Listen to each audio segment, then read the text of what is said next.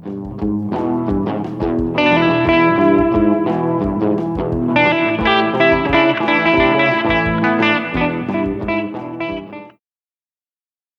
וברוכים הבאים לפודקאסט את, אני והזקנה. אני דוקטור דנה פאר, גרונטולוגית ומרפאה בעיסוק, ואני מזדקנת כל יום. ואני יעל חביב, מטפלת רגשית לבני הגיל המבוגר, וגם אני מזדקנת כל יום. והיום אנחנו מארחים את אה, עורך דין רבקה בן צבי פיזם, שאת עורכת דין שעוסקת בזקנה, אה, מאוד אהבנו את השיוך הזה ואת הייחוד הזה, אה, ואת עורכת דין של עמותת מרווה. אה, מעבר לזה, גם יש לך משרד פרטי שעוסק בתכנון עתידי של הזקנה. היום כבר יש לנו הרבה טייטלים ככה מאוד מוכוונים אוכלוסייה, אנחנו כבר יודעים ככה למקד את זה. אז אולי, אולי באמת קודם כל נתחיל עם מה זה עמותת מרווה. האמת שזה ספתח מעולה. עמותת מרווה זה בעצם קודם כל נתחיל בראשי התיבות בשם שלה, אה, משפט רווחה והעצמה. התפיסה של העמותה היא קודם כל העובדה שבני המגזר השלישי, האנשים הזקנים, האוכלוסייה המזדקנת, אה, היא צריכה אה, אנשי מקצוע שהמומחיות שלהם תהיה ייחודית ומיוחדת בשבילם. לאו דווקא בגלל שהם חלשים יותר או תלותיים יותר, זה גם בהחלט יכול להיות, אבל גם מכיוון שאנחנו תופסים את תקופת החיים הזו כמאתגרת, באופן אפילו שונה או מפתיע ממה שהיינו חושבים כאנשים צעירים, בהרבה הרבה רבדים ותחומים, והאתגרים הללו בסופו של דבר גם uh, משליכים על גורמי המקצוע השונים שאמורים לתת להם שירות. אנחנו לצורך העניין יושבים בוועדות רב מקצועיות, ככה זה נקרא, בעשרות ערים ברחבי הארץ, מעל 50 ערים אם אני לא טועה. שבמסגרתן אנחנו יושבים כיועצים משפטיים, יחד עם עוד אנשים מדיסציפלינות שונות, מגיעים מקרים מורכבים שקשורים לתחום זקנה, שכבר נגיד במה מדובר, ושם אנחנו מנתחים את הסיטואציה ומנסים לתת מענים משפטיים, רפואיים, סוציאליים, כדי לתת את המענה הכי הכי טוב לאזרח המבוגר. איזה, איזה דברים מגיעים לשולחן הזה? אז זה יכול להיות שאלות מורכבות של חירות, האם האדם כבר מבוגר במרכאות דיו, חולה דיו, כדי שאנחנו כמדינה נבוא וניטול את חירותו ונמנה לו אפוטרופוס? מה היקף האפוטרופסות? עד כמה מותר לנו לבוא ולהכריע בשאלות קריטיות כמו להוציא אותו מהבית? זה בעצם משהו מאוד חדש, אני אגיד במרכאות, נכון? בגלל תוחלת החיים, בגלל כאילו אורך החיים, ואנשים שמגיעים לזקנה בעצם במצב, אני אגיד, תפקודי ורגשי טוב מאוד, אנחנו בעצם נדרשים להרבה מאוד סוגיות שאולי פעם פחות נדרשנו אליהן, או שזה רק, רק עניין של מודעות? אני אומר לך מה, אני בתחום הזה כבר מעל 13 שנים, זה לא ש... אני מאמינה שגם ניגע כאן בנושא של ייפוי כוח מתמשך והתיקון לחוק והכלים המשפטיים שפתאום אנחנו רואים שזה הפך להיות נושא שכמעט כל עורך דין שמח לעסוק בו. אנחנו בשטח כבר הרבה מאוד זמן. הזקנה היא לא חדשה בשבילנו, היא בהחלט תופעה חברתית שהפכה להיות מאוד מאוד משמעותית. אה, אה, בעשורים האחרונים, אבל במובן המקצועי אני מרגישה מאוד זקנה בתחום, אה, לטובה. יש לי כלים, יש, כבר ראיתי דברים, אני מבינה איפה זה תופס אותנו, וכשאנחנו אומרים זקנה, זה אף פעם לא רק האדם המבוגר עצמו, הרי ברור שאנחנו נטועים בתוך העולם שלנו, בוודאי במדינה כמו בישראל, הזקן הוא האמצע, הוא המרכז, הוא כובד המשקל בהרבה מאוד מובנים, גם ביהדות אנחנו רואים את זה, אבל סביבו יש את העולם הצעיר, שלפעמים גם חסר כלים איך להתמודד עם זה. ולכן כשאנחנו אומרים שבשולחנות הללו, אה, וגם מול צוותים רפואיים, אנחנו מדברים על הזקן, אנחנו בעצם מדברים על הזקן ועל העולם השלם שסובב אותו. אני רוצה לשאול אותך לגבי הכשרה ולימודים. אה, אני למדתי באוניברסיטה, זה התחיל ב-2002, ומאז פורחות התוכניות השונות ללימודי גרונטולוגיה לאנשי מקצוע כולם. חלק לפעמים גם עורכי דין מגיעים לשם. עכשיו, הזכרת באמת את היפוי כוח המתמשך, שלצורך אה, יכולת, אה, הסמכה צריך לעבור איזשהו קורס עורך דין, נכון? הכשרה. הכשרה מסוימת. אבל אני רוצה לשאול לגבי כל הדברים האחרים, שהם לא הליך ספציפי בהקשר של זקנה. טוב, גם ייפוי כוח מתמשך הוא לא רק, הוא פשוט שכיח יותר. אבל בטח בהקשר של אה, רכוש וגם דיני משפחה, יש, אני אגיד, מאפיינים, סוגיות, דילמות, קונפליקטים בגיל הזקנה, שהם שונים ממה שהיה בשנות ה-20, 40, 50. האם יש איזושהי הכשרה לעורכי דין כשגרה, להעשרה אפילו, אה, בעניינים שקשורים לגיל הזקנה? מרבית, קודם כל זו שאלה מצוינת, והנה כבר אה, עשית פה איזשהו פרומו למשהו שאני בטוחה שיפרח בקרב עורכי הדין עצמם. עד לא מזמן זה, זה לא היה, בואו נגיד את זה, זה לא היה סקסי לדבר על זקנה. איתנו, איתנו כן, יש לציין. היום, כשמדובר בציבור צרכני כה גדול, לכולם it's good enough כדי לדבר על זה. אנחנו רואים את הבנקים מדברים על זה, אנחנו רואים דיורים מוגנים שמשווקים את עצמם כאקסקלוסיביים לגיל המבוגר, פתאום ביטויים כמו אקסקלוסיבי וגיל מבוגר מתחבר לנו מצוין ביחד, או משרד בוטיק שמומחה ומתמחה בגיל זקנה, זה מתחבר לנו מצוין. כשאני הרציתי בהכשרות לעורכי הדין בנושא של זקנה וייפוי כוח מתמשך, אמרתי לפני ארבע שנים, אתם תראו שזה רק עניין של זמן ויתחילו לדבר על הציבור הזה כציבור צרכני בפני עצמו. אז לשאלתך, אני עוד לא רואה, לפחות בינינו בקרב עורכי הדין, הרבה מאוד הכשרות ספציפיות שקורות לעצמם טייטל של זקנה, אבל מה אני כן רואה? הרבה מאוד התעניינות ממש ברמה, אפילו ברמה הרגשית, לא רק המקצועית, מקרב עורכי הדין, בקבוצות השונות שאני חברה בהן, התעניינות סביב הגיל הזה, אנשים שמזהירים את עצמם בנושא של גילנות, מאמרים שנכתבים בנושא הזה, כמובן שהכל כן מתנקז בסוף לשאלה המשפטית ולכלים המשפטיים הקיימים, אבל כמו שאת אומרת, נכון, זה מחייב הסתכלות שהיא רחבה יותר. אני רואה בהכשרות של עורכי דין, גם בהכשרות שמשרד המשפטים עצמו מוציא, אגב ייפוי כוח מתמשך, עוד ועוד היבטים שונים שקשורים לתחום הזקנה, וגם אגב להתמודדויות בתחום אה, של מתמודדי, מתמודדי נפש, שזה גם עוד חלק שקשור לתכנון עתידי. אני רוצה רגע לחזור אלייך. דנה ואני שתינו ככה הגענו למקצוע של באמת לעבוד עם הזקנה, באמת מתוך התכווננות, אה, דנה בעולמות הדימנציה והקבוצות, ובכלל אה, ליווי של אנשים מבוגרים, וגם אני בטיפול הזוגי לאנשים מבוגרים, טיפול זוגי ומשפחתי, ואנחנו אוהבות את התחום הזה. מאיפה את הגעת לזקנה? כי, כי עורך דין זה, זה מושג נורא גדול. מאוד מאוד גדול, נכון. האמת היא שבכלל לא משם, ממש לא. אני ראיתי בשדות uh, זרים, אבל אני אלך, לפני שדות הזרים, אני אלך עוד רגע אחד אחורה. התנדבתי ביד שרה, כשהייתי סטודנטית וכשלמדתי uh, לת, לתארים השונים, התנדבתי ביד שרה. ושם, במסגרת שירותי בית וקהילה, נפגשתי עם קשישה שבאופן קבוע פגשתי אותה בביתה, ישבנו יחד וכל פעם עשינו משהו אחר שהיא רצתה. פעם לצייר, על אף שאני ממש גרועה בזה, פעם אמרנו פרקי תהילים, גם בזה אני לא מי יודע מה, אבל ניסיתי, ניסיתי קצת לבדר אותה וקצת לתת ערך ומשמעות לרגעים שלנו ביחד. ואז אחת מהמנחות שם ביד שרה אמרה לי, את יודעת, יש, את כל כך מצוינת עם אנשים מבוגרים, יש כאן ליד עמותה שנקראת יד ריבה, אולי תיכנסי תראי כעורכת דין, את תוכלי גם לתרום מזמנך. ככה בעצם התחיל החיבור שלי עם עורך דין אה, מיקי שינדלר, דוקטור מיקי שינדלר, שמקדם הרבה הרבה דברים בתחום הזה. אה, וכשנכנסתי כבר לעבוד ממש באופן מקצועי בתחום, מיקי שאל אותי, ככה תופס אותי רגע במסדרון ושואל אותי, תגידי רבקה, לא שאלתי אותך אף פעם, את בכלל אוהבת זקנים? את אוהבת להתעסק בזקנה? יש אנשים שזה נורא ככה מרתיע אותם, ויש אנשים שהם משוגעים על זה. איפה את? לא ידעתי מה נכון לענות. צעירונת, אבל כן, אה, קצת דיפלומטיה הייתה לי, אז אמרתי לו, תשמע, אני אגיד לך מה כן מניע אותי. אם מדובר בעשייה ובקידום ערכים שקשורים לטובת האדם כאדם, אני שם. זה לא משנה לי אם הוא קטן, אמצעי או זקן, אני שם. ואם זה מה שאנחנו עושים בעמותה, אני, אני, אני במקום הנכון שלי. 13 שנים אחרי ויותר, אני יכולה להגיד לכם, הנה, הקראתם ודיברנו גם על ה... מהו המשרד ובמה הוא מתמחה. אני יכולה להגיד לכם שזה פוגש אותי ביום יום, שאם בבניין שלי אין אה, זוג מבוגרים, או אם ברחוב אני הולכת ואין שם זוג מבוגר, או אני מגיעה לאיזה כנס, או לבית כנסת, או מה שכל אחד איפה שזה פוגש אותו במעגלים שלו. אם זה לא מורכב, אם זה לא מגוון מאנשים מבוגרים, הפאזל חסר.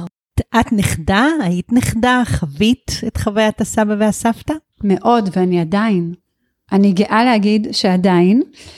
יש לי סבתא, והיא נעימה ומתוקה כמו שרק סבתא יכולה להיות, והאמת היא שהיא מגלמת את כל מה שכולנו מכירים ומחייכים כשאנחנו אומרים את המושג סבתא, זו ממש היא, אז מהבחינה הזו זכיתי. אוקיי, אני אחזור לעולם העבודה. יש כל כך הרבה דברים שאפשר לדבר עליהם בהקשר של תכנון משפטי לזקנה. תני לנו את השלושת הגדולים, אנחנו כמו צה"ל הולכים, תני לנו שלושה דברים שכאילו אלה העיקרים מתוך הניסיון בשטח, שאנשים לא מודעים דיים. אז בואי ככה, אני כן ארשה לעצמי לחרוג מהשלושה, אבל עם סיבה טובה, כי אני כן רוצה לחלק את הפרק ב' ושם להכניס עוד כלי שהוא מאוד מאוד חשוב. אז לפני הפרק ב' וזוגיות, פרק ב', או כמובן יותר מזה, לפני כן אני נוגעת לזוג קלאסי, אה, משפחה קלאסית לצורך העניין, של זוג אה, אה, וילדים, וההורים הולכים ומתבגרים. מה הם שלושת הדברים שהייתי אומרת, חובה שיהיו לכם בארגז הכלים, אחרת אתם לא נכנסים פנימה לגיל הזקנה בתחושה בטוחה. אני חושבת שאחד הדברים המרכזיים היום, זה כמובן ייפוי כוח מתמשך, זה דבר שאנחנו כאנשים שמגיעים מהתחום, חרה לנו מאוד שאין התייחסות למצבים משבריים שבסטטיסטיקות זה אמור להגיע בערך, זה האמת היא שאמור להגיע לרוב האוכלוסייה היה ואנחנו חוצים את גילי התשעים ככל שהרפואה לא תמצא לזה אה, אה, איזשהו מענה. את יכולה רגע לתת שנייה הסבר ממש ממש במשפט מה זה ייפוי כוח מתמשך. אז כשאני אומרת הכלי של ייפוי כוח מתמשך הוא must, אז קודם כל זה באמת כי זה כך. ייפוי כוח מתמשך הוא טופס משפטי. הוא טופס שאתה יכול לערוך רק עם עורך דין שעבר הכשרה מיוחדת, ובמסגרתו אתה כותב שם מי הם האנשים שאתה סומך עליהם, שיוכלו לטפל בשבילך בעניינים, היה ואתה כבר לא תוכל לטפל בעניינים שלך. אנחנו מדברים על מסמך שהוא בתוקף רק כשאנחנו בחיים. יש לו עוד כ-90 יום שהוא בתוקף לאחר המוות כדי להסדיר עניינים סופיים מה שנקרא, אבל זה לא העיקר. העיקר שלו זה לדאוג לנו שאנחנו נוכל בעצם למלא את משאלות הלב שלנו בכל מה שקשור לחיים שלנו. הפן הרפואי, הפן הרכושי, הפן של צורכי היומיום, מה שנקרא הפן האישי, מי הם האנשים שאני סומך עליהם שיעשו את הדברים הללו על הצד הטוב ביותר, כשאני כבר לא אוכל להנחות אותם ולהגיד להם על כל דבר מה הייתי רוצה. אז שימו לב כמה אומנם אה, מדובר במסמך שהוא משפטי, אבל כמה אלמנטים אישיים ומשפחתיים יש במסמך הזה. לכן אני ככה אומרת את זה בזהירות ואני מקווה שיבינו אותנו נכון כשאני אומרת את זה, אבל אני אומרת את זה רק כי זה חשוב. לא ללכת על כל מי שאומר שהוא יודע, תבדקו. אלה החיים שלכם ושל המשפחה שלכם, זה שלום הבית של הילדים שלכם, זה שלום הבית של גם הלאה מהם, שמשליך גם על הנכדים. כרוכים בזה כל כך הרבה דברים שהם מעבר לעצמנו, שכמובן עצמנו זה גם הדבר הראשון במעלה שחשוב, אבל יש בזה עוד כל כך הרבה, שכשאנחנו מחליטים מי יערוך לי את המסמך, אנחנו צריכים להבין שזה כמו להחליט מי יהיה המנתח שיגע לי בגוף, כשאני יכול לבחור אותו מראש, לא כשנקלעתי לסיטואציה אה, מצילת חיים, מי יהיה האדם ש... איך אומרים, ייגע בפנים של המשפחה שלי, יפשפש שם ויוציא את המיטב. זו השאלה שאנחנו צריכים לשאול את עצמנו. וכל אחד שיעשה את שיעורי הבית, יש מספיק עורכי דין, אבל זה חשוב. אני רוצה רק לציין שזה כלי חדש, מ-2018 לדעתי, נכון? 2017. 2017, ולכן זה רק עכשיו, זה התחיל להיות מדובר הרבה יותר בשנתיים, שלוש האחרונות, ולפני כן היו כלים אחרים שהיו בעייתיים, שאת התקופה שהפסיקו עם זה לגמרי, ואז היה תקופת מעבר מאוד מאוד מאתגרת אה, בשטח. אבל uh, להרבה מאוד אנשים שבעצם נמצאים היום כבר מעל גיל 80 בוודאי, אבל גם 70, אין להם את הכלי הזה כי זה יחסית חדש.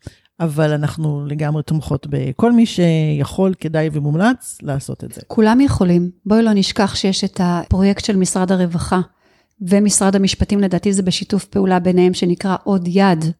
זאת אומרת, אה, עורכי דין, שמתמחים בעריכת ייפוי כוח מתמשך, שיוכלו לערוך את ייפוי הכוח מתמשך בעלות ממש ממש מסובסדת, או בכלל ללא עלות, אה, כאשר מדובר במשפחות שהופנו על ידי אה, הרווחה לפרויקט הזה, שזה מצוין, וחוץ מזה, יש את השירות גם במסגרת הסיוע המשפטי של משרד המשפטים.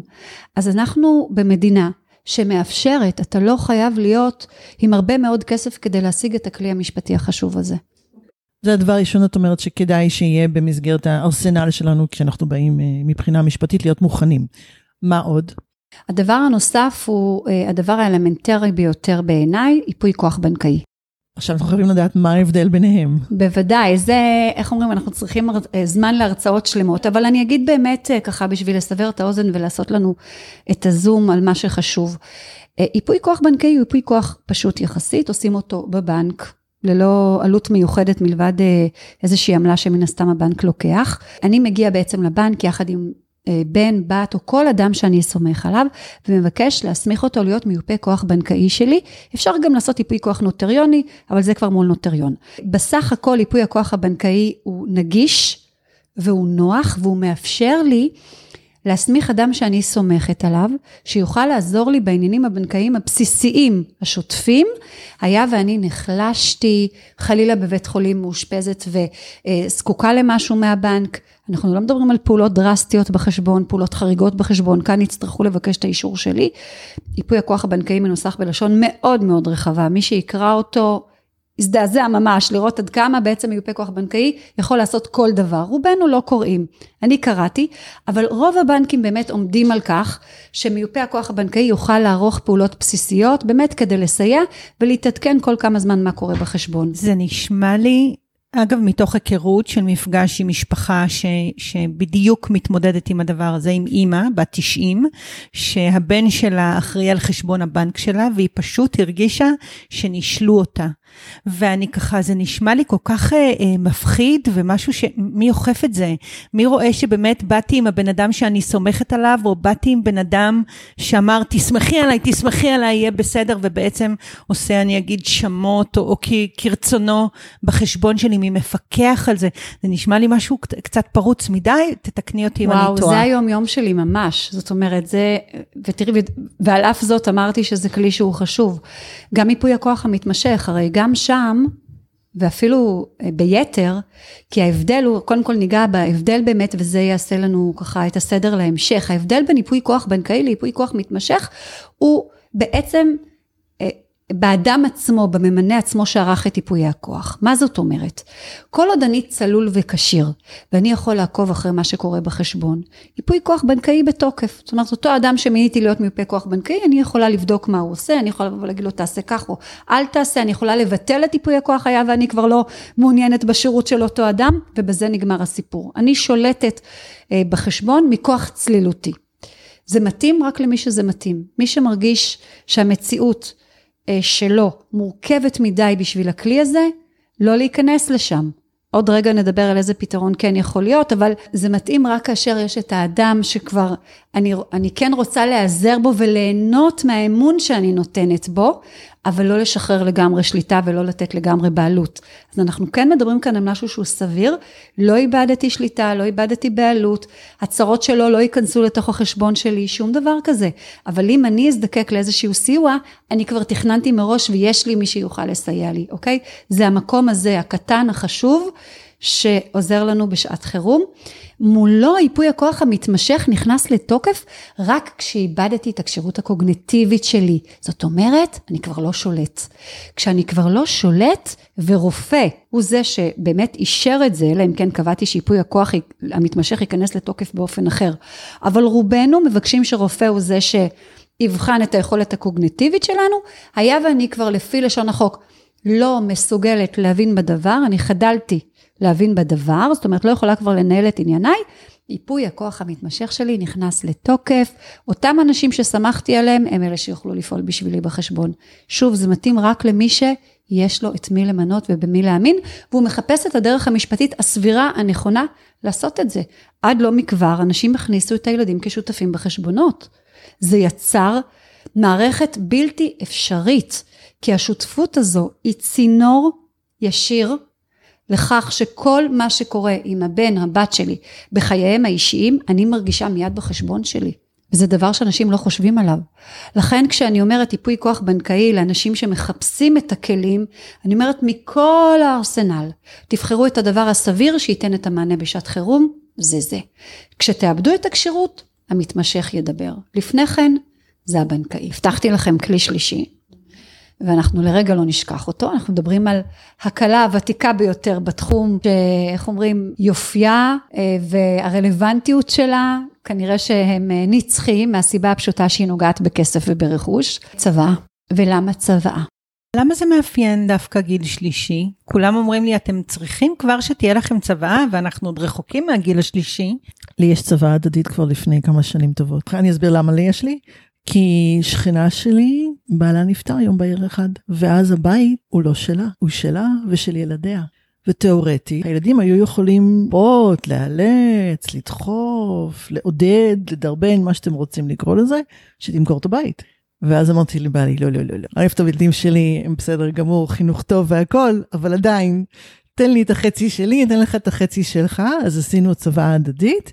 ולא הפקדנו את העצם במשרד המשפטים, כי לא צריך, מספיק שכל אחד מאיתנו יודע... אין חובה, זו רשות כמובן. זהו, כל אחד מאיתנו יודע, השני נשאר בחיים, זה בדיוק הרעיון. השני נשאר בחיים, הוא יודע איפה היא נמצאת, וזה מספיק טוב. אני ממליצה לעשות. אז זה מעניין אותי לשאול באמת, אם, אם יש הבדל, גם דנה קודם עלתה על זה כאילו במשפטים, האם יש אירועים שהם באמת ספציפיים לגיל השלישי? זאת אומרת, צוואה בגיל השלישי תראה אולי אחרת מצוואה שאני אכתוב היום בגיל 50? בהכרח, כן, היא תראה אחרת. אם זו צוואת שטאנץ, ואת יודעת, לקחנו, הורדנו והחתמנו וגבינו, אז קודם כל, אוי ואבוי לנו, אז זה לא ייראה אחרת. אבל אה, צוואה, היא משנה את פניה. משנה את פניה לפעמים על אותו זוג, לא כי השתננו, אלא כי המון דברים מסביב לנו השתנו, ובהחלט יש הבדלים בין צוואות שעורכים בני זוג צעירים, לצורך העניין בני 40-50, לבין בני זוג בגילאים המבוגרים יותר. אני יכולה להגיד שהיא רלוונטית באותה מידה וחשובה באותה מידה לכל תחנה בחיים ממה שהזכרנו כרגע.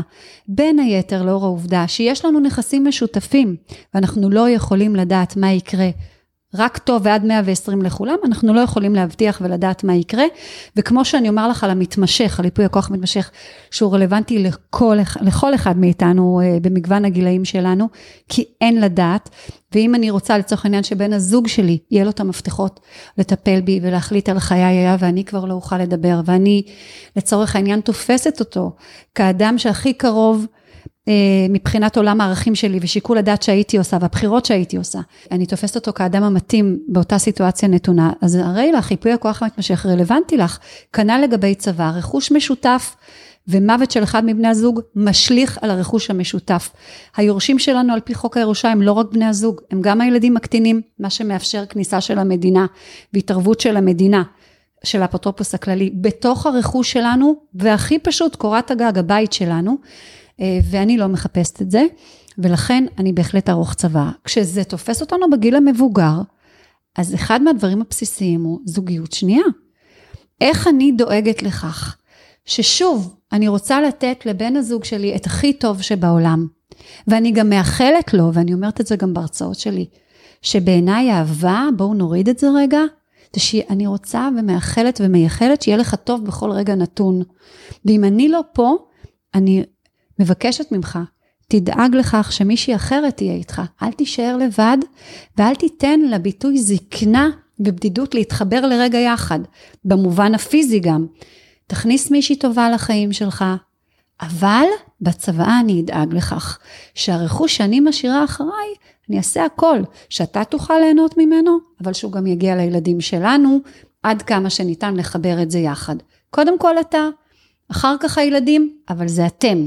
אתם היורשים ואלה היחידים שתוכלו ליהנות מהנכסים. זו צוואה נכונה לגיל המבוגר. אני אגיד שהרבה פעמים אני פוגשת אנשים, אני שואלת, יש ייפוי כוח מתמשך? אומרים לי, לא, יש צוואה. אמרתי, זה לא עוזר לי צוואה, אתם צריכים למות בשביל שהצוואה. חצי עבודה. כן, אתם, זה לא אפקטיבי, אני מדברת על מה קורה כשאתם בחיים עדיין. אבל יש איזשהו בלבול, כי אומרים לי, אה, צוואה, הכל מסודר. אז באמת, איזה שני דברים שונים. הצוואה נכנסת לתוקף, למעשה קוראים אותה, פותחים אותה, כאשר יש תעודת פטירה. לפני זה, תעשו מה שאתם רוצים, זה לא רלוונטי, אפשר לעשות אותה כל יומיים. לפני כן אני מקווה שיהיה לכם קצת עצוב. אני כבר נתקלת בשאלות מתוחכמות יותר. תשמעי, ערכתי ייפוי כוח מתמשך, כתבתי שם כל מה שחשוב לי, אני כבר לא צריך צבא, נכון? זו טעות וזה כאילו מרגיש מתוחכם יותר, כי הרי לקחתי את הכלי הכי הכי לוהט אה, על המדף, ממש ממש לוהט, אנחנו רואים את זה גם ברמת ההפקדות אה, שקופצת מדי יום אצל, אצל האפוטרופוס הכללי. כל, לא סתם אמרנו אה, שלושה כלים ובחרנו, כל אחד מהם נותן מענה לתקופה אחרת בחיים, לא צריך לחכות למשבר. הצוואה מרימה ראש אחרי 120 שלנו ועושה את החלוקה. ואיפוי הכוח המתמשך מסייע לנו לעזור לעצמנו ומסייע ליקרים שלנו גם לקבל את הסמכויות וללכת במתווה שההורים נתנו במיוחד אני מקווה שנגיע לזה בהקשר הטיפולי-רפואי, לא רק כסף, אה, לסייע להם לסיים את החיים באופן שהם רצו, הכי קרוב למה שהם רצו, כל אחד מהכלים כבודו במקומו מונח ויש לו את המקום בחיים שלנו. אני מאוד עסוקה בכל נושא הזוגיות. אגב, אה, שאפו ענק לך על הפרגון לבעלך. אני לא מצליחה, אני עוד לא מצליחה להגיד לו תהנה גם כשאני לא פה. אני כן רוצה לשאול על המושג אה, ידוע בציבור או ידועה בציבור, כי אני מכירה באמת מתוקף ככה עבודתי הרבה מאוד זוגות אה, שבוחרים לא בהכרח לגור ביחד, אבל הם שנים בסוג של איזשהו קשר, נאמר זוגי, אולי לא הזוגיות של גיל 20, 30, 40, אבל בהחלט משהו שהוא זוגיות, ועדיין מה מעמדם, הרבה פעמים אני שומעת על משפחות שמתנגדות על בעצם זוגיות פרק ב' בגלל החשש של ידוע בציבור או ידועה בציבור. אה, אה, תעשי לי סדר. שאלה מצוינת ומרתקת, שהעולם המשפטי, טוב, הוא מרתק בעיניי, אבל גם בתחום הזה הוא כל כך דינמי והוא כל כך נגזר מהחיים, שיש לו כאילו חיות מתוך עצמו, ו- ולמה אני מכוונת? כל מי שחושב שבעצם העובדה שהוא לא הגדיר את עצמו, אוקיי? עצם אי ההגדרה, הוא פתר בהכרח משהו, זו טעות גדולה.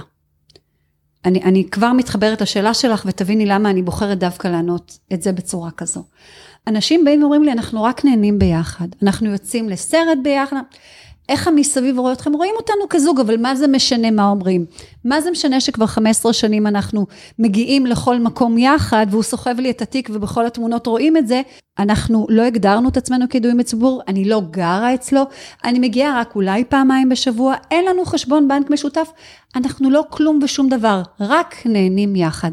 חברים, בתי המשפט במדינת ישראל אמרו את שלהם לא בפסק דין אחד, אלא בכמה וכמה פסקי דין. עצם אי ההגדרה, לא רק שהיא לא עושה סדר, היא מכניסה בוקה ומבולקה בתוך החיים המשפחתיים שלכם, כל אחד עם המשפחה שלו, והילדים והנכדים הבאים בתור. אתם יכולים לפתור את העניין באלף ואחד דברים שכבר נדבר במעט על זה, אבל רק אל תשאירו את זה ככה. בסדר? זה קודם כל.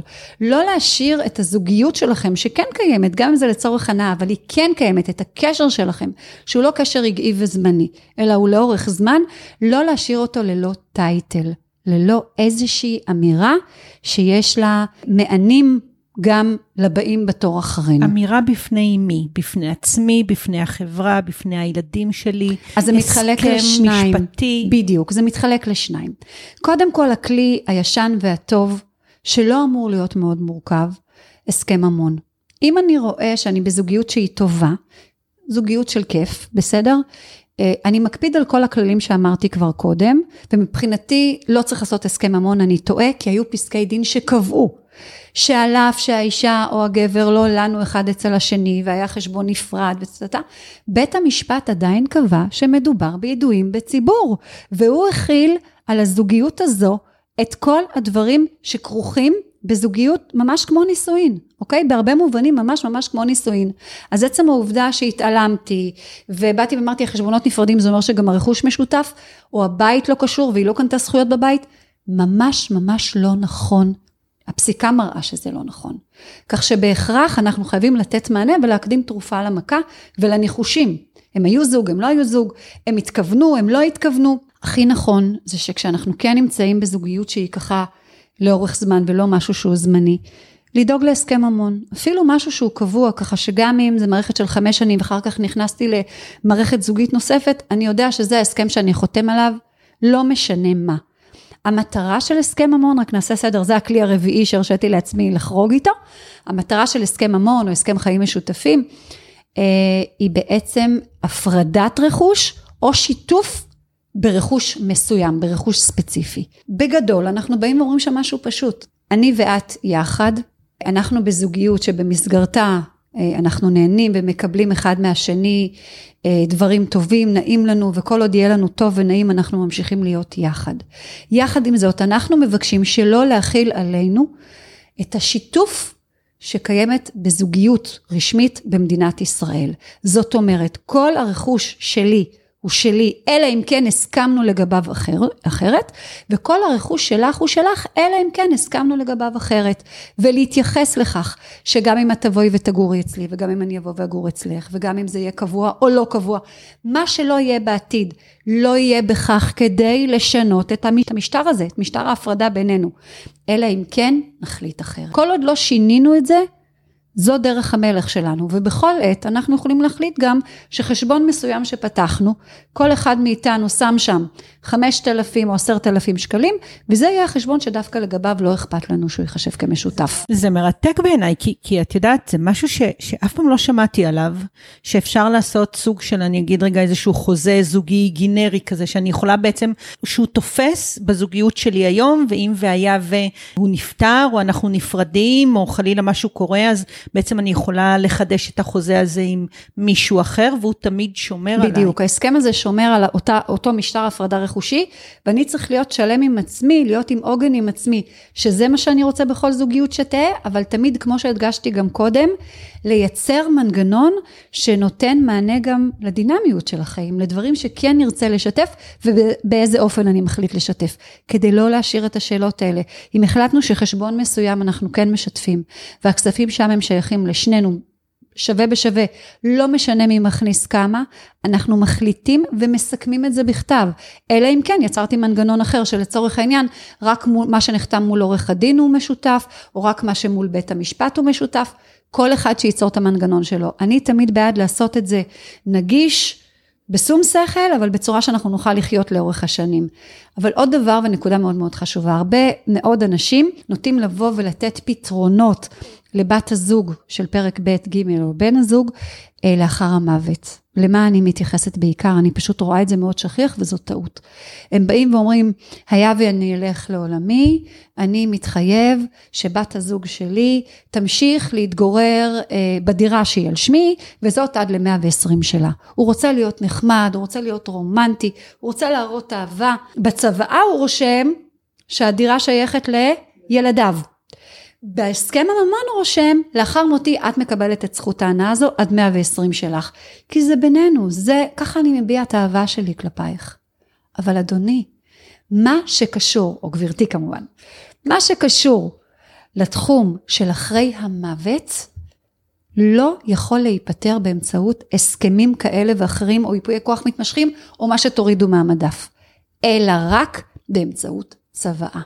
ולכן, אם אני רוצה להבטיח לא חייב דווקא זכות מגורים. כל זכות שאני מבקש להבטיח לבת הזוג החדשה-ישנה שלי לאחר המוות, היא חייבת להיות מובטחת ולתת לה גיבוי וכיסוי בצוואה, אחרת בהרבה מובנים, איך אומרים, כתבנו על הקרח. וואי, זה ממש כאילו מידע חדש ולא אגיד מהפכני, אבל אני בטוחה שעורכי דין יודעים את זה, ואנשים מן הרחוב ממש ממש לא יודעים את זה. אני רוצה להאמין שהרבה מאוד עורכי דין שעוסקים בתחום בוודאי יודעים את זה, אבל העובדה היא שניתנים פסקי דין, ניתנים פסקי דין שמהם אנחנו למדים, שהזוג מגיע ודאג וטרח והביע אפילו את האהבות שלו באופן הזה, ובסופו של דבר, כי זה לפעמים גם מה שיש לי לתת, אין לי הרבה לתת חוץ מקורת הגג הזו שתהיה לך עד 120, ובסופו של דבר אה, לא ניתן מענה משפטית נכון, ולכן לכל כלי על המדף יש את המענה שהוא נותן לתקופת החיים הספציפית.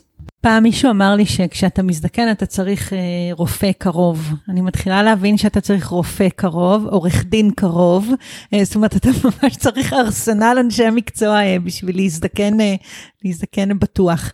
אני רוצה לשאול אותך רבקה לגבי המרווה. בעצם מי פונה אליכם, איך אפשר לפנות אליכם, האם כל מה שדיברנו עד עכשיו קורה במרווה?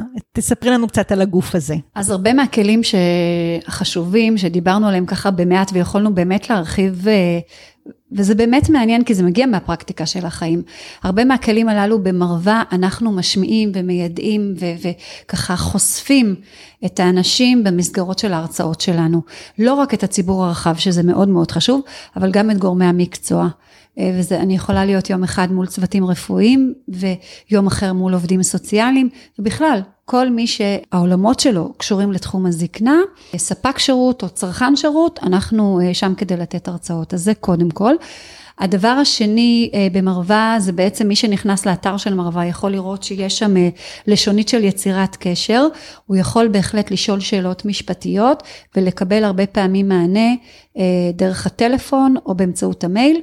איזשהו מענה בסיסי אה, שנותן לו ככה את, ה, את המגדלור הראשוני, את ההערה הראשונית, על לאן הוא צריך לפנות ומה כדאי שהוא יעשה. מכאן, מי שרוצה יותר להעמיק ויותר לבדוק או אחד על אחד, אני בהחלט ממליצה על גופים כמו יד ריבה, למשל של יד שרה, שמפעילה עורכי דין מתנדבים בתוך סניפי יד שרה, ושם... אז יד ריבה עוד קיימת. יד ריבה קיימת, בהחלט. בהחלט. Okay. אוקיי. אה, והיא בעצם אה, מפעילה עורכי דין מתנדבים, שנותנים מענים מתוך סניפי יד שרה, ואפשר לקבוע איתם פגישה ולשבת אחד על אחד, להשמיע את מה שכואב לנו, או את הדילמה שלנו, עוד לפני שרצים לרכוש שירות פרטי, אוקיי? כדי להבין איפה אני עומד, זה לא חייב להיות דווקא מישהו שאין לו את היכולת וכולי, ממש ממש לא קשור, אני בתפיסה שלפני שאני בוחר מתוך כל מה שיש, מה נכון לי, אני צריך לשמוע דווקא את האדם שאין לו את הקרבה, או את זה שיעשה את זה בסופו של דבר. תלמדו לקבל עצות טובות, ו- ומכאן אני בטוחה שתמקסמו את היכולת שלכם לבחור נכון בעבור המשפחה. אז זה מרווה, אבל יש לי עוד משהו מאוד חשוב להגיד לגבי מרווה, שזה עיקר העבודה שלנו היום. הרבה מאוד אה, ליווי של עובדים סוציאליים, בכל מה שקשור לתחום הזה העצום, שנקרא האדם המזדקן. זה שם, על לבוא ולהגיע אליהם לבתים, על לראות את המצוקות, על לבחור מה נכון, כמו שהזכרתי במעט קודם, האם למנות אפוטרופוס, האם הגיעה העת, האם מיופי הכוח המתמשכים, מיופי הכוח שאנשים בחרו, כבר הגענו למקומות האלה, כי זה כבר ארבע שנים, אז יש לנו יש לנו כבר את המנעד של אנשים שנכנסו לתוך הדמנציה. האם הם מטופלים כראוי, או שזה רק מישהו שקנה שליטה? שאלת קודם, זה מתחבר לשאלה שלך. אנחנו נמצאים שם, אנחנו מגיעים, אנחנו יושבים בוועדות, אנחנו משתדלים לגשת לשאלות האלה שקשורות לחירות שלנו כאזרחים, כבני אדם, באמת בכפפות של משי, ולפרק את זה ולהגיד, וואו, הגיע הזמן להתערב, וזה תמיד קשה, או שנעשה הכל כדי למצות את היכולת של האדם המבוגר כן להסתדר עם מה שיש לו, להסתדר בקהילה, לא לתלוש אותו משם, עד שכבר לא נוכל יותר. אבל אנחנו שם מגבים משפטית במקומות האלה, ו- וזה לא פשוט לפעמים. כאילו, אני מסתכלת על כל נושא הזוגיות, ו- והזוגיות השנייה, והמשפחה, והמשפחתולוגיה, ואני נורא רוצה לשאול אותך על גירושים בגיל המבוגר. את יודעת, אנחנו פוגשים את זה, זה קורה, זה קיים. איך כל מה שדיברנו לגבי ייפוי כוח מתמשך, לגבי צוואות, אה, באמת, איך זה בא לידי ביטוי הנושא הזה של הגירושים בתוך הגיל המבוגר?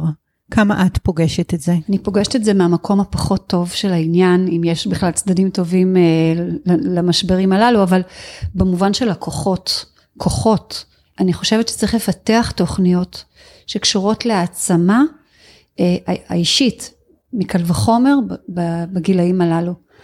הרבה מאוד אה, אנשים מבוגרים, נשים מבוגרות, זו האמת ברובן. נמצאות בזוגיות לא טובה, השליטה על המערכת הכספית היא הרבה פעמים בגילאים המבוגרים יותר של הגבר. אנחנו כבר שוב במעגלים שאנחנו כבר לא שם בגילאים היותר צעירים, אבל אם אני מדברת על גילאים של 80 פלוס זה עוד עובד ככה.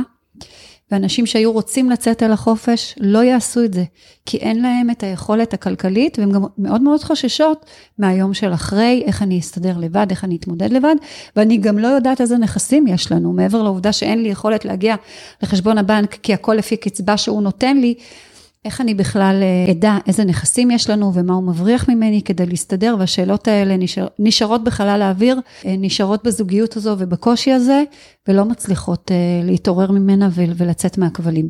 אז זה קודם כל בחלק העצוב הזה שאני פוגשת. אנחנו מאוד מאוד משתדלים כן לתת מענים, גם כשאני רואה שכבר גירושין לא יהיו פה, אני מדברת הרבה פעמים על פרידה, לא על גירושין. זאת אומרת, אני חייבת כעורכת דין שמתמחה בתחום הזה, לדברר את זה בצורה שיהיה מי שיקשיב בצד השני, ותמיד חושבת על כלים ששוב, הצעדים הקטנים, הכלים שיעשו את ההבדל. מה אנחנו עושים כדי שאת קודם כל רגשית תיפרדי ממנו, תיפרדי מהשליטה. דנה, את קראת לזה גירושים אפורים. אז הנה, אנחנו נרצה או לא נרצה כנראה נשות טיפול בנשמתנו. זה חייב להישמע.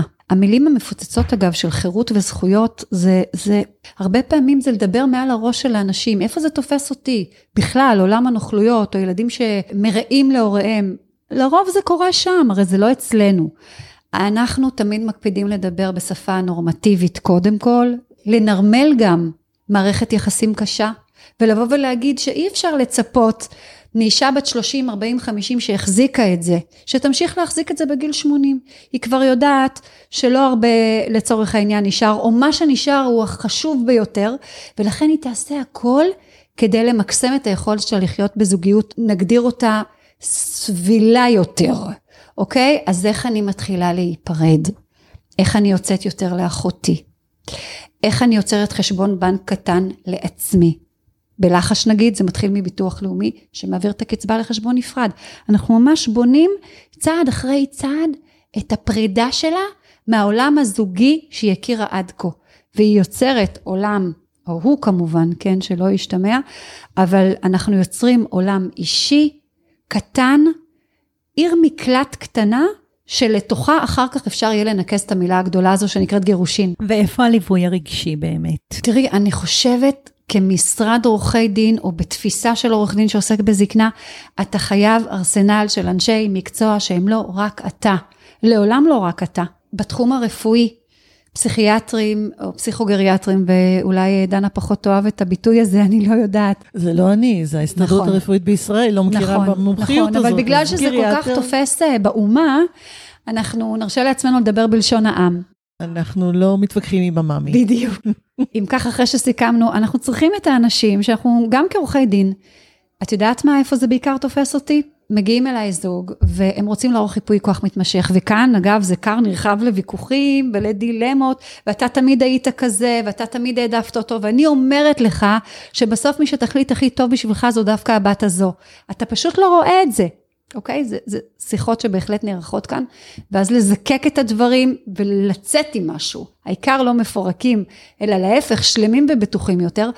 אבל אם אני מזהה אצל אחד מבני הזוג ירידה מסוימת, הרי ברור שבמהלך השנים, בוותק המקצועי, אתה כבר יודע לזהות, לא תמיד, אבל כשאתה עורך חיפוי כוח מתמשך והשיחות הן עמוקות והשיחות הן מתמשכות, זה לא שיחה של חמש דקות ואיפה לחתום, אלא פגישות של שעתיים וכמה פגישות, אז ברור שדברים צפים ועולים. כשאני מתרשמת שיש עוד עם מי לעבוד ויש עוד מה להספיק, והוא יכול לעלות על הרכבת הזו של תכנון העתיד שלו, כי יש לו כל כך הרבה דברים חשובים לומר, אני עושה הכל כדי להגיע לפסיכיאטר, פסיכוגריאטר שאני סומכת עליו, על ההסתכלות שלו את האדם, שהוא לא מפחד לבוא ולהגיד, יש כאן ירידה, יש כאן בעיית זיכרון, יש כאן במבחנים הללו והללו, אני רואה שהוא לא הצליח, אבל קיימת יכולת שמורה לבוא ולהחליט החלטות שנוגעות לכך וכך וכך. אני אקפיד על זה ואני אגיד לכם יותר מזה, אני מחפשת שהוא יגיד שיש בעיה. אני לא רוצה שהוא יכתוב לי שהכל מושלם, זה לא הסגנון, כי אני מתרשמת שיש ירידה. אני רוצה שהוא ירשום לי שעל אף הירידה, יש את היכולת הטובה הזו שכל כך התרשמתי ממנה, יש לי אין ספור זוגות כאלה. עכשיו, זה קודם כל בקריצה למי שמרגיש שכבר אבדה הדרך והוא איבד את הרכבת, לא. אל תוותרו, תילחמו, ואני אומרת לכם שיש לכם מה להגיד. אנשים באים ואומרים, אין לי הרבה מה... יש לי ילדים טובים, איפה אני כותב שאני סומך עליהם? נגמר הסיפור. אבל לרגע, קצת נגרד, זה, כמו לגעת בזקנה ולהגיד, אני כן צריך טיפול זוגי, אני כן צריך רופא שיחזיק אותי, אני כן... רגע, תג, תאמר לי רגע, אתה גר עכשיו בגבעתיים, טוב לך, אתה אוהב את הבית, בוא ספר לי קצת על הבית שלך, וספר לי על היום-יום שלך, ובוא דבר איתי על הבן שלך ואיך ההתמודדות שלך עם כך וכך. ומשם דברים צפים ועולים. הוא אומר לי, את יודעת מה? לא משנה מה, אני את הבית לא עוזב. אני רוצה שתכתבי להם שזה הדבר הכי חשוב לי. ולא משנה מה, גם אם אימא אה, מידרדרת, אני רוצה להיות יחד איתה. גם אם אני מדורדר והיא, חשוב לנו היחד הזה. תראו, זה דברים שמתי מזדמן לנו לומר אותם. עכשיו, זה גם יכול להיות כמובן פשוט יותר בחשבונות הבנק וכולי, אבל הקטע הרגשי הוא בוודאי קיים, וכל מה שצריך זה מעט אה, לגרד, לחשוף. בשנים האחרונות אה, הבנתי שבתי המשפט אה, קיבלו מאוד את העניין של גישור, והיום כבר יש הליכים שצריך קודם ללכת לגישור, ואחר כך אפשר לפנות להליך אה, משפטי.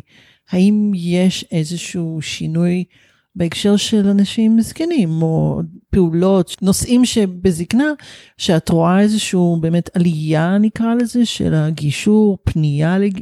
מה זה בכלל?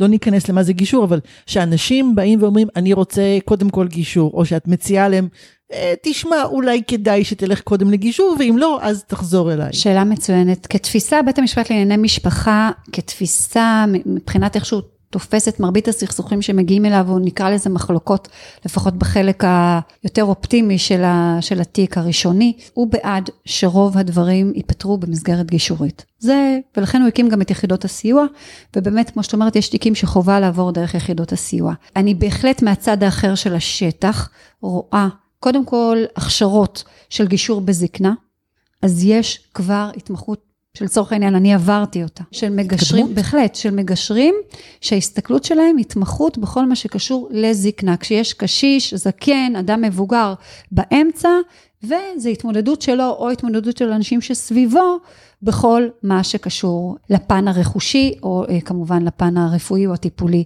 בהורה המזדקן. ויש גם את כל מה שקשור לגישור בהעברה בין-דורית, כל מה שקשור לקטע הבין-דורי, של איך מטפלים בנכסים, איך מטפלים בעסק משפחתי, כשכבר אה, ההורים גם רוצים לחשוב מה הלאה, איך אנחנו פורמים את הקשרים וקושרים אותם חזרה בצורה שיותר היינו רוצים ומאחלים לעצמנו. בהחלט יש התעוררות רבה לנושא הזה, חייבת להיות. כי כמו שסיכמנו מההתחלה, לזקנה יש את אתגרים שלה, היא מחייבת ממש מתוך הכבוד העצום למקום הזה שנקרא זקנה, היא מחייבת התמחות ספציפית. אי אפשר לפתור גישור שאדם מבוגר נמצא שם ברקע, בתוך המשפחה, כמו שאתה פותר סכסוך של גירושין עם, עם בני זוג צעירים וילדים קטינים. אתם לומדים פסיכולוגיה של הזקנה קצת במשפטים, בקורסים? מזמן לא ביקרתי מה קורה עם התואר הראשון במשפטים. אני לא חושבת שיש שם התמחויות שקשורות לזקנה דווקא. אני חושבת אבל שיש גם מספיק מה ללמוד במשפטים ברמה הבסיסית של תואר ראשון, כן יש מקום להעמיק בזה, תתמחו. בדיוק, יש מקום להעמיק בזה. כן יש קליניקות שקשורות לתחום זקנה, ששם סטודנטים שלכתחילה מוצאים בעצמם את הרצון לבוא ולסייע לאוכלוסייה הזו, הם כן בהחלט אה, אה, מקבלים שם את מלוא החשיפה לכל מה שצריך. טוב, האמת שהזמן אה, טס לנו, ואפשר לדבר עוד המון נראה לי, ובטח יעלו גם הרבה שאלות בעקבות הפודקאסט ככה שנדבר, וגם אפשר לפנות למרווה, כמו שאת אומרת, וגם אלייך, ובאמת לחפש את התשובות, ואני חושבת שאולי יהיה ככה, לפחות מה שאני הוצאתי איתו מפה היום, זה המקום של לא לוותר. זאת אומרת, זה לא נגמר עד שזה לא נגמר. והחיים האלה טובים, יכולים, יש לה את הפוטנציאל להיות uh, טובים. לא, לא נגענו uh, כמעט בחלק רגע. הרפואי והטיפולי, אבל אני כן אגיד על זה מילה, דווקא בהקשר למילות הסיום החשובות שלך. הרבה פעמים אנחנו בחלק הרפואי בייפוי כוח מתמשך, הרי יכולים לתת הנחיות, הוראות, איך היינו רוצים, במידה ואנחנו כבר חלילה לא מתקשרים עם הסביבה, איך היינו רוצים שיטפלו בנו, מה חשוב לנו, איכות החיים אל מול תוחלת החיים, ומה נכנס שם פנימה. עכשיו, אנחנו כאילו מדברים משפטית, אבל זה רחוק מלהיות משפטי. זה עולם שלם של בחירות ושל ערכים, אה, דתיים ושלא דתיים, רגשיים ושלא רגשיים, שנכנס לתוך הנושא הזה. אנחנו, שוב, אני מרשה לעצמי לבוא ולהגיד, נותרנו עם טעם של עוד, אבל כן, כן מה חשוב לבוא ולומר בהקשר שלא לוותר. בדיוק מהמקום שגם אם אני רואה ירידה מסוימת בעצמי, לא לוותר, להכשיר את עצמי לערוך ייפוי כוח מתמשך, לא לוותר בהנחיות הרפואיות ולבוא ולומר שברגע שמאבחנים אצלי דמנציה או איזושהי ירידה מכל סוג, אין טעם לחיי. עכשיו, יש המון אמירות כאלה וזה מעניין לציין אה, שדווקא אנשים שעסקו בתחום הסיעודי או הרפואי, הם הראשונים לבוא ולומר לי, רבקה, תצייני את זה לילדים שלי בבולד. ברגע שיש אבחון ראשוני, שאני כבר לא מה שהייתי, מבחינתי, אתם לא מטפלים בי רפואית בכלל. אתם עוסקים אך ורק בהקלה של כאב הסבל. גם אם יהיה בכך כדי לקצר את חיי. זה מה שאני מבקש. כשנורא נורא מאוד מאוד רוצים, אנחנו נרשום את זה. אין שום בעיה. אבל מההיכרות שלי, מהזקנה שלי, אוקיי? בוותק המקצועי שלי, אני רוצה להגיד למאזינים שלנו, אל תוותרו. אל תוותרו לא רק בגלל קדושת החיים והשאלות הגדולות והחשובות הללו, אני לא נוגעת בזה בכלל. יש ערך, יש ערך בוודאי בהתחלה, גם אם יש ירידה מסוימת. יש ערך לחיים האלה, יש הרבה שמחה בחיים האלה, יש המון מה לתת לילדים שלנו. אם אנחנו לצורך העניין נתמזל מזלנו וחלינו כמו שצריך, בצורה הרגועה והטובה, יש הרבה מה לתת גם מבחינה משפחתית. אנחנו עוד נותרנו אלה שמחזיקים בהגה של המשפחה הזו. אז האחריות שלנו דרך חיפוי הכוח המתמשך היא לא רק על עצמנו, היא גם באיך שבני המשפחה שלנו רואים אותנו. כמובן שחשוב לשלב הוראות של לא להעריך את סבלי וכולי, אין שאלה, אני הראשונה בתור שהכי הכי אבקש מכם להתייחס לזה גם אם קשה, אבל לא לוותר כל כך מהר למחלה או לירידה, ולראות איפה בתוך החושך הזה אני בכל זאת רואה נקודות של אור ולתת את המתווה. אהבתי, אהבתי. אני רוצה להזמין אותך אה, לשתף אותנו בשיר שבחרת, אה, ככה בטקסט לסיום, בנימה אופטימית. אז בחרתי לשתף אתכם אה, בשיר שאתם בוודאי מכירות, אבל רציתי ככה לעורר אותו בנו ביום הזה. השיר של זלדה, של המשוררת זלדה, משוררת מאוד מאוד אהובה עליי, שבזכות המורה שלי לספרות נחשפתי אליה בתיכון, ומאז היא מלווה אותי כאוצר סמוי. אה, אז הנה זה כבר יתקשר לשיר עצמו. השיר הזה נקרא פנאי. והרבה פעמים אני ככה חוויתי את המילה פנאי כמשהו שקשור לפניות. אם, אם יהיה לי, אז אני אעשה את זה, זה לא... היום אנחנו בתפיסה שאם אתה לא יוצר לעצמך את הפנאי הזה, הוא פשוט לא יגיע. ולכן המילים הללו, דווקא בגלל שצריך לעבוד עליהן כל כך, הן כל כך משמעותיות בעבורי. היה לנו אוצר סמוי של פנאי, עדין כאוויר הבוקר, פנאי של סיפורים, דמעות, נשיקות וחגים. פנאי של אימא, פנאי של סבתא והדודות. יושבות בנחת בסירה של זיו, שתות אט אט בדוגית השלום, עם הירח ועם המזלות. אולי בני הדור של שנות ה-80 היה לו יותר פנאי, והוא חווה יותר את הדודות ואת הסבתות. ואם אנחנו ככה לא לוותר, אז בואו לא נוותר על הרגעים האלה זוהרים בתוך החיים שלנו, אנחנו, אנחנו רק צריכים להתכופף ולקחת, ליצור לעצמנו את הפנאי עם הזקנה, לקדש את הרגעים האלה לא בשביל להספיק, אלא בשביל לזכות באוצר הזה, ולראות שמכאן והלאה, מבחינת המתווה שאנחנו מעבירים גם לבאים אחרינו, יצרנו להם עולם עשיר יותר. אז לא לוותר על זה. ואני אציע גם שבואי נתחיל אה, בגיל אה, הביניים עם הפנאי, לא נחכה רק שנגיע לפנסיה או משהו בדיוק. כזה. נתרגל כבר מגיל, אני ארשה לי לומר, חמישי. הפנאי כדרך חיים, החלטנו על זה. ממש כך. רבקה, תודה רבה, תודה היה לכם, מרתק, היה באמת לא הספקנו הכל, אבל היה כאילו מאיר עיניים, חייבת לומר. אז תודה, ולהתראות עד הפעם הבאה. תודה שהאזנתם. אני דוקטור דנה פאר, מומחית בדמנציה, מטפלת בפרט ובמשפחה בתהליכי מחלה מוקדמים ומתקדמים, בעלת קליניקה פרטית לליווי וייעוץ בתחום הדמנציה, מפתחת גישת טיפול מותאמת ואישית למתמודד ובני משפחתו. תזכרו, זה שיש דמנציה לא אומר שאין מה לעשות. תדברו איתי ונחשוב ביחד איך להיטיב את איכות החיים שלכם ושל יקירכם. אני יעל חביב, יועצת זוגית ומשפחתית לבני 60 פלוס. אשמח לפגוש אתכם למפגשים אחד על אחד או בהרצאה או בקבוצה על מגוון נושאים כמו סבאות וסבתאות, יחסים זוגיים בגיל המבוגר, קשרים בין-דוריים, ובאופן כללי על איך לחיות בטוב, בקשרים וביחסים, גם בגיל המבוגר.